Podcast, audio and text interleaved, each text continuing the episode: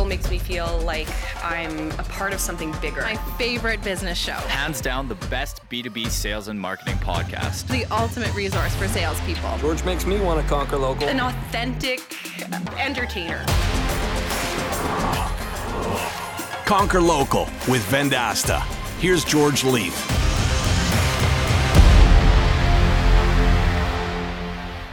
Welcome to another edition of the Conquer Local podcast. And today we are bringing you probably one of the most storied sales trainers and sales experts of all time. He's been ranked one of the top five sales experts in the world and also ranked as the 50 best salespeople of all time in a list that includes Gates and Jobs. He's increased market share for brands by 36%, resulting in over $360 million in new business. Jerry Acuff, the CEO and founder at Delta Point, one of those top sales experts that we aspire to bring on the broadcast, is coming up next here on the Conquer Local podcast.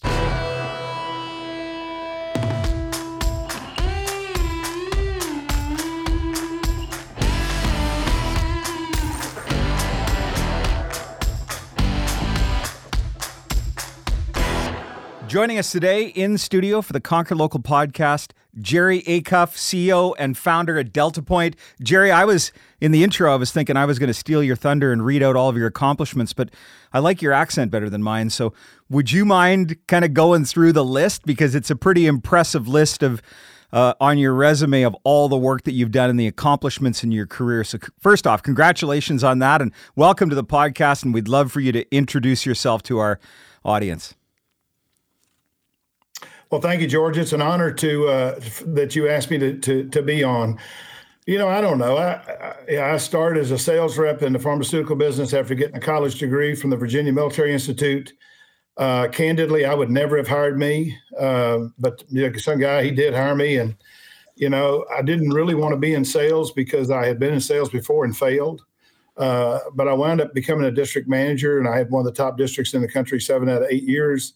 Then I went to the home office and I woke up as vice president, general manager of the pharmaceutical company, which was about a $550 million company. And then I left. And um, this is where, we, you know, I was, was, telling you earlier, there's no straight line to success. I had uh, several failures in the consulting business before I actually started Delta Point in uh, 20 years ago. And uh, Delta Point has one of the top strategic consulting companies in life sciences. We've done business with uh, 20 of the top 100 companies in the world. Uh, we've been in business for 20 years. We've been named Strategic Advisory Firm of the Year, I think, three or four times. I've been CEO of the Year in Arizona three or four times. I don't believe any of it. I'm, I'm, rated the top 10 sales expert in the world. I'm not sure I am, but I put it on my website because I think it'd be stupid if I didn't. And then some idiot uh, wrote an article that said I was one of the 50 greatest salespeople of all time and put me in the same list with Steve Jobs, Benjamin Franklin. Uh, and I'm saying, man, this guy's nuttier than a fruitcake. Because the next day, I wrote a, a, a, post and said, I know 50 people better than me. but the bottom line is, you know, I've, I've been very lucky to be successful.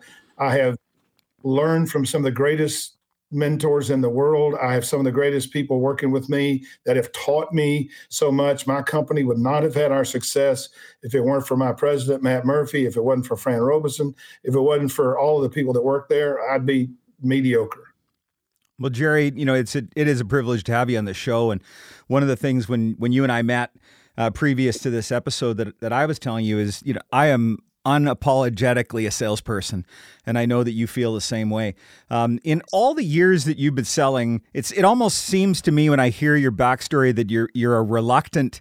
Um, you're almost a little reluctant as a salesperson out of the out of the gate. Like you didn't really want to be here. When did it really become clear to you that that sales was the thing that Jerry was meant to do? Well, that's a very good question because you know, like I said, I didn't want to be in sales. I mean, I got um, I got rejected from graduate school at Northeast Louisiana University, and for some people, that's hard to do. And uh, I realized I was never going to be a college football coach, which was my dream. And so my college roommate had asked me if I wanted to be in the pharma- pharmaceutical business, and I said yes, only because I had no other options. I, I, was lucky, George, because I happened to go to work for a guy named Jim Crutchfield, who was as good a boss as anybody could ever had. And, and he taught me this early on. He said, Jerry, look, you're a smart guy, you're a hard worker, just be yourself. He said, you just, if you're your authentic self, you'll be successful. And that was the best advice anybody could give me in a, when I was going into a role that I was afraid I couldn't be my authentic self, that I had to be some, you know, high pressure, pushy salesperson. Uh, and then you know, the the real thing that that happened to me was in 1981 when I got promoted to manager. And I remember driving down the road in Birmingham, Alabama, and I remember having this conversation with myself. You now have to teach these people how to sell, and you don't know how to do that. You can sell, but you don't know how to teach somebody how to sell. So I literally, George, I went to Brookwood Village Mall. I bought a, sales book. I, I had, now, by the way, from 1971 to 81, I read three books. I read Jaws. I read QB7 by Leon Uris. In anticipation of moving to New Jersey, I read The Godfather. and and so that's it. And so so I buy this book called Winning Strategies in Selling by Roger Staubach and Jack and Gary Kinder, and it changed my life in every way. Now it's not a great book. My book's better. Um, but he, he quoted Charlie Tremendous Jones in there, and he said this, and this changed my life. He said, Chances are you'll be the same person five years from today that you are today, with the exception of two things the people you meet and the books you read. And the person who won't read is truly no better off than the person who can't read. And since that day, I've read over 600 business books. I've read one book 93 times. I've run four or five of them 12 times.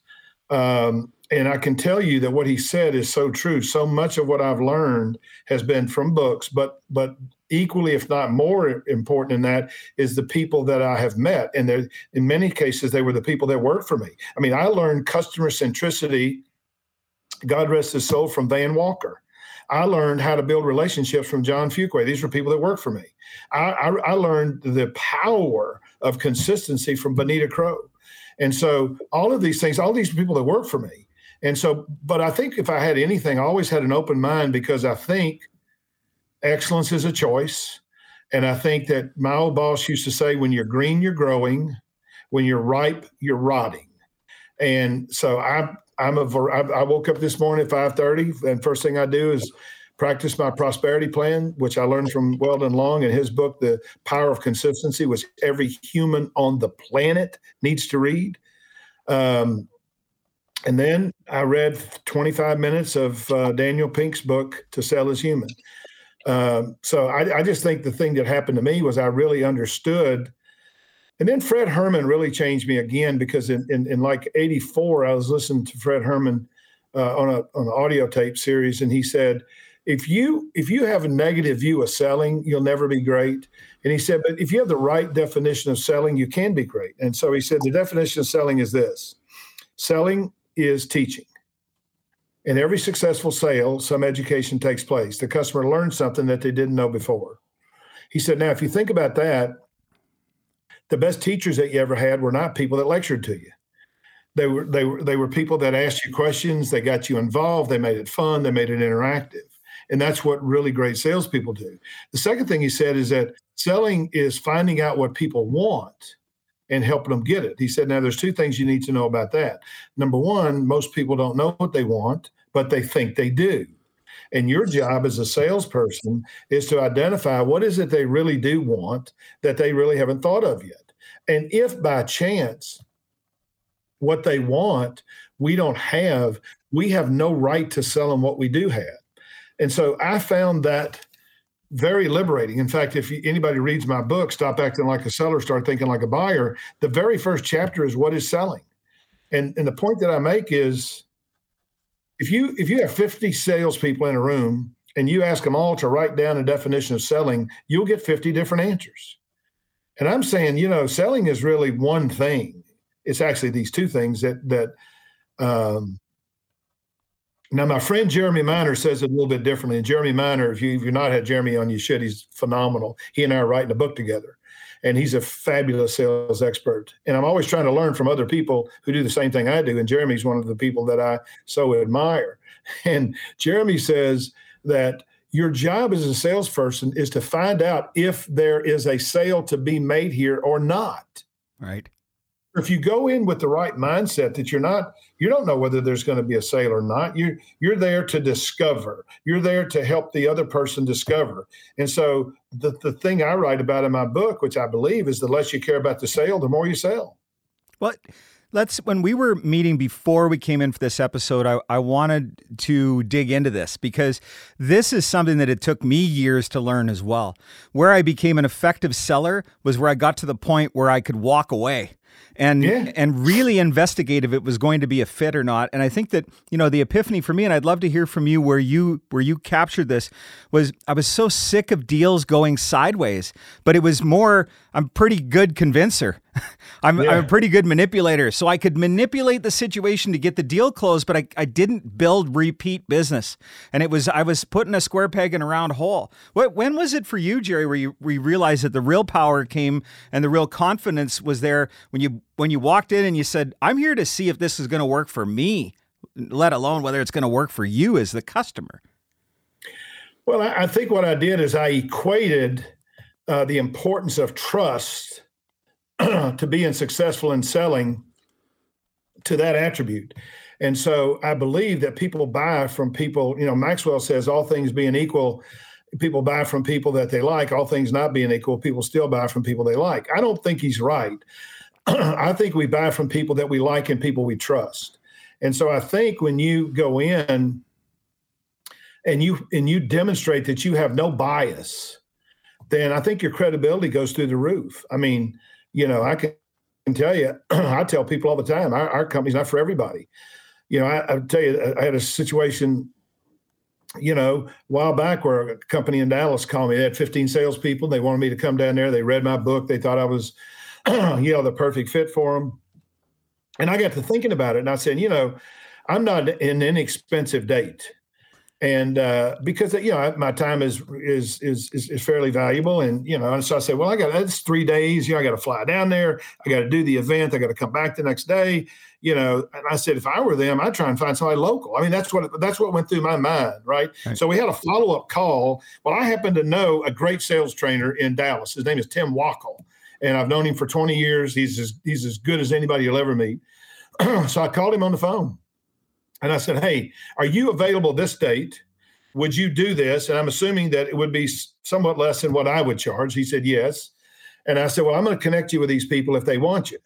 And so when they, when I got on the call and we were there to finalize the details, I told the guy, I said, Look, are you open to another option? And he said, Yeah, why? And I said, Because I, I don't think I would hire me if I were you. I said, You're going to spend more money than you have to spend. You're not going to get dramatically better benefit. I mean, this guy that I'm suggesting hadn't written, written a book, but he's as good a sales trainer as you'll ever meet. And he lives in Dallas. So you're not going to pay anybody's expenses. Fee's going to be less, and you're going to get a quality, and, and I'm talking high quality uh, training session. So if you want his number, I'll give it to you. If you're dying to write me a check, then we can finalize the deal. It's up to you. And he said, Well, give me his number. well, I didn't care. I mean, the reality is, I think I did the right thing by the customer. Now, I, I've never heard from that that that prospect again. I probably never will. I know this: I did the right thing. I know that I lived up to what I believe selling is. If what they want, I don't have, I have no right to sell them what they do have. Now, if there'd have been, if it, if they said it was 50 people or 60 or 70 people, you know, then it would have been a different issue. But 15 people, I just didn't feel like it was the right thing to do. So I, I think you got to live those values. You got to walk away from um, opportunities. You got to, because here's the other thing you got to remember: if you're in sales, I mean, if you're in sales, you don't have anything that's more important than your reputation. And so, you know, I think your reputation has got to be uh, exemplary. I mean, you've got to you've got to be doing things over and above what people are paying you for. Uh, you got to be a giver, not a taker. Uh, you you can't be greedy, and and all of those things build trust. You know, I I was doing a session for a thousand people in Las Vegas. I don't know seven or eight years ago, and I remember it was on questioning, and they wanted us to teach their people how to ask better questions. And so I was thinking about it the night before, and I was looking on the internet and trying to find somebody who had written about the concept that the reason salespeople ask questions is to d- deepen their understanding of how the customer thinks and how they make decisions. That's the only reason they ask a question, right? And so I couldn't find anything, George, nothing. So I finally on the seventh Google page, search, search page, I found an article from a technology guy. And here's what he said. And it's one of the most powerful things I've learned in my 40 something years of being in this business. He said this If you want to exchange information with another person, which I would submit to you is what selling is, he said two things. And he said this probably, I like that word, probably need to be true. Number one, the other party has to see, believe, believe that you're not biased. And so when I tell this story to salespeople, I say, now let me ask you this question. Last 30 people you called on, what percentage of those people, if you had to guess, would say you're biased? And then you wonder why they ain't buying. Because what happens is when they think you're biased, their sales resistance goes up immediately. Now, if you walk in and say our product's not for everybody, our service is not for everybody, the real question is does does our serv- does our service or does our product make sense for you? That's what I'd like to find out. If it does, maybe there's something here. If it doesn't, it was great meeting you. The second thing he said was that the customer has to believe that you truly understand them. Now, most salespeople, in my experience, don't get to true understanding because they're so anxious for that person to shut up so they can start telling you how great their stuff is. And so I teach people things like if I create a question, I'll always put behind it a parenthesis that says stop and listen. And then I'll put four or five dots and then I'll say, Can you say more about that? These are things I call extenders. Now, you know, I learned a long time ago that the customer only reveals about 20% of what they're thinking. Okay, well, if they're only revealing 20% of what they're thinking, I need, how am I going to get the other 18, 80%?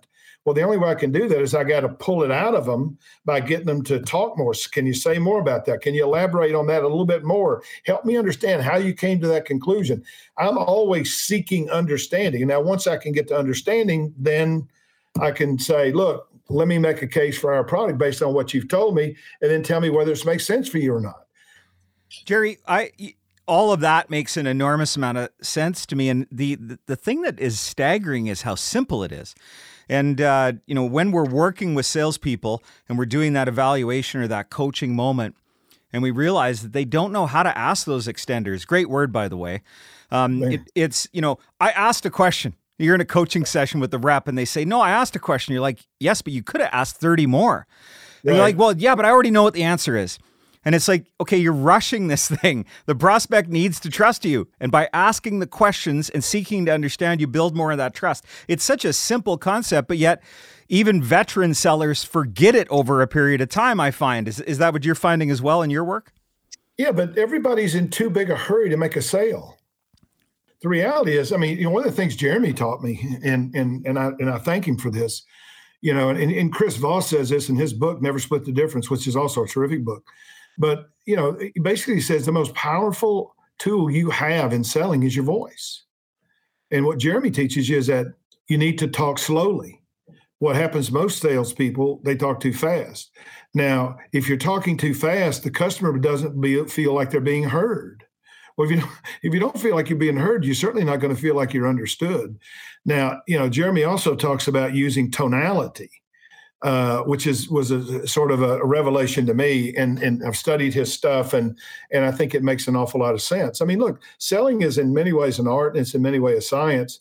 Uh, but the reality is, if you're going to get people to trust you, you have to talk the right way. You have to use the right words. You have to have the right mindset. Because the moment that they sense that you're in it for you is the moment that they create sales resistance and they will find a way to get out of talking to you. Um, if you go in and you let them know, I used to tell my customers all the time, I tell them now, I don't care if you buy from me or not. Hey, well, let me tell you why. I care about my reputation. And if I don't think I can help you, I'm not going to take the project uh, you know, our average client engagement is over four years. And, you know, and I can tell you, having been in this business 20 years, I can trace 70% of my business today to two people. The from, first, from referrals, I'm assuming. Yeah, exactly. So when, when I think about the people that they've introduced me to over the last 20 years, they're now my customers and they've moved on and then those people have moved on. And so, um, it, it, you know now also you know I've written three best-selling books on relationship building, and I think relationship building is really, really important. But I think it's important to build a business relationship and not a social relationship. And I'm not saying you can't build a social relationship because if you if you build a good business relationship, it will turn social if it's supposed to turn social. But you know, the, the, I want people to want to do business with me, not want to have dinner with me. Uh, I mean, I don't mind going to dinner with anybody, and it's certainly, you know, I love my I love my customers. But you know, the one of one of the best customers I've ever had, uh, who's been a customer of mine now, I think for 19 consecutive years.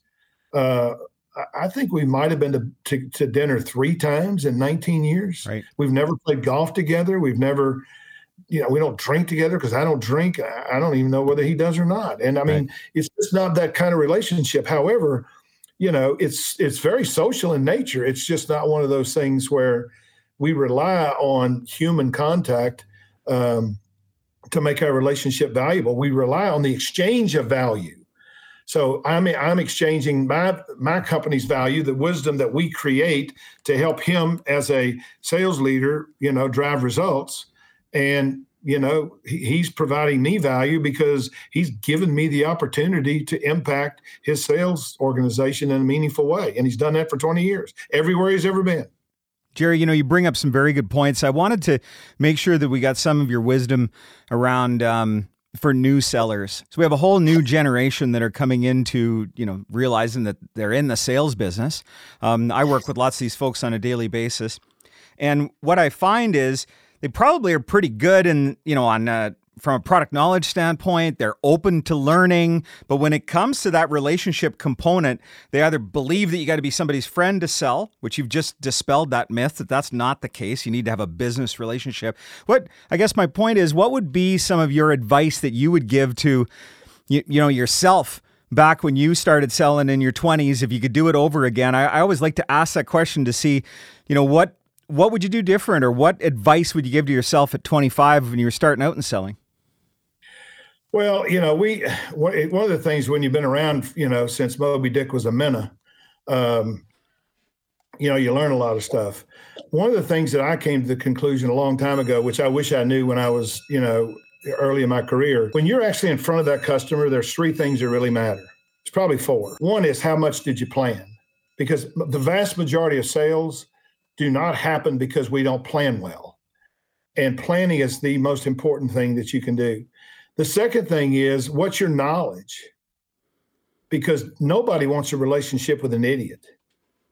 And so, you know, knowledge to me is the trump card. If you if you don't have knowledge, knowledge of your of your selling style, knowledge of your personality, knowledge of your customer, knowledge of your customer's business, knowledge of your customer's competitors, knowledge of the skills necessary in order to be effectively uh, persuasive, uh, uh, uh skills that actually make you a better listener, skills that make you ask better questions. If you don't have all that knowledge, then the likelihood that you're going to be successful is dramatically diminished. Now, if you have that knowledge, then how you say what you say, which we call messaging, really, really matters. So if I say to you, you know, uh, you know, how many times a month do you use a widget like this?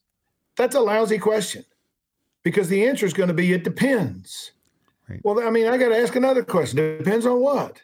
Now, if I say, look, if you had to guess about how many widgets do you think you'd use in a three or four week period of time, you, they're going to give you an answer. That's all I care about is give me an answer, give me some direction.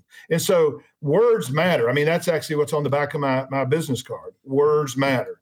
And then the last thing is relationships. Now, the thing that's interesting about these three things and these four things actually, they're all interdependent.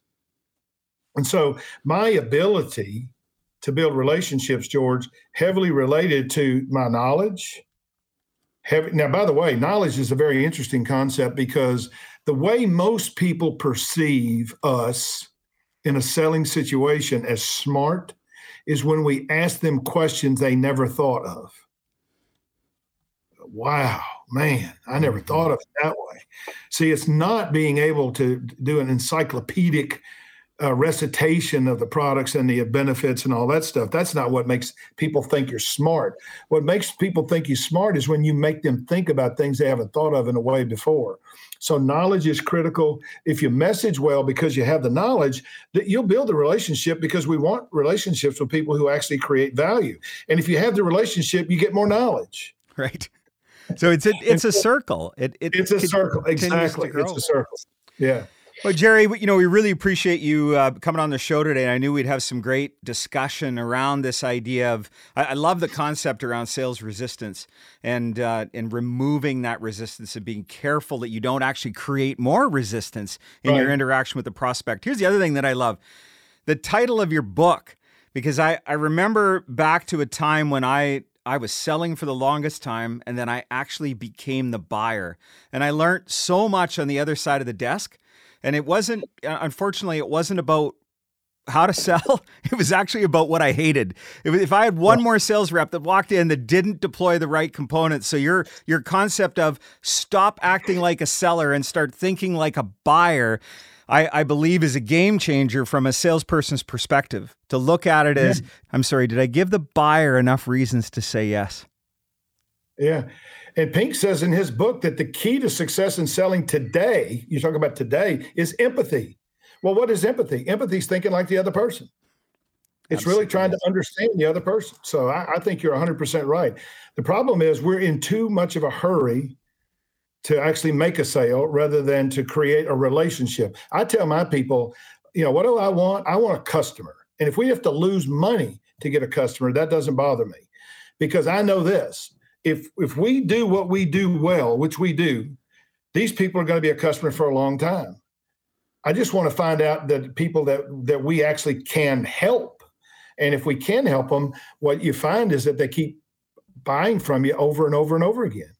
Right. And so you get this organic growth that you never even contemplated because people are satisfied customers, they're loyal customers, and they move. They go to another company, and guess what they do? They bring you with them. And so now you got a whole nother audience that you never had before because you did right by somebody in their last job. Well, and when you ask a senior sales rep or sales leader what their best lead source is, nine times out of 10, you're going to hear referrals if they've been doing it for a while and doing it well. Jerry Acuff, thanks for joining us. Um, the book is titled Stop Acting Like a Seller and Think Like a Buyer. And we really appreciate you bringing your wisdom to the broadcast today for our conquerors all over the world. And um, I definitely will see you when I see you, my friend. Appreciate your time. Thank you, George.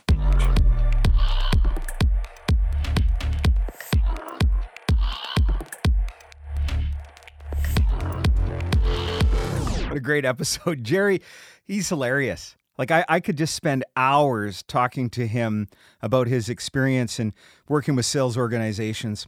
But let's get to some of the key takeaways. You know, that idea that we need to build that trust with the prospect.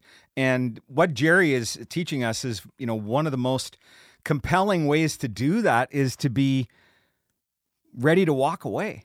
Um, to position it from day one with the prospect with that you're there to figure out whether this is a fit for them and you because that's where real partnerships are built.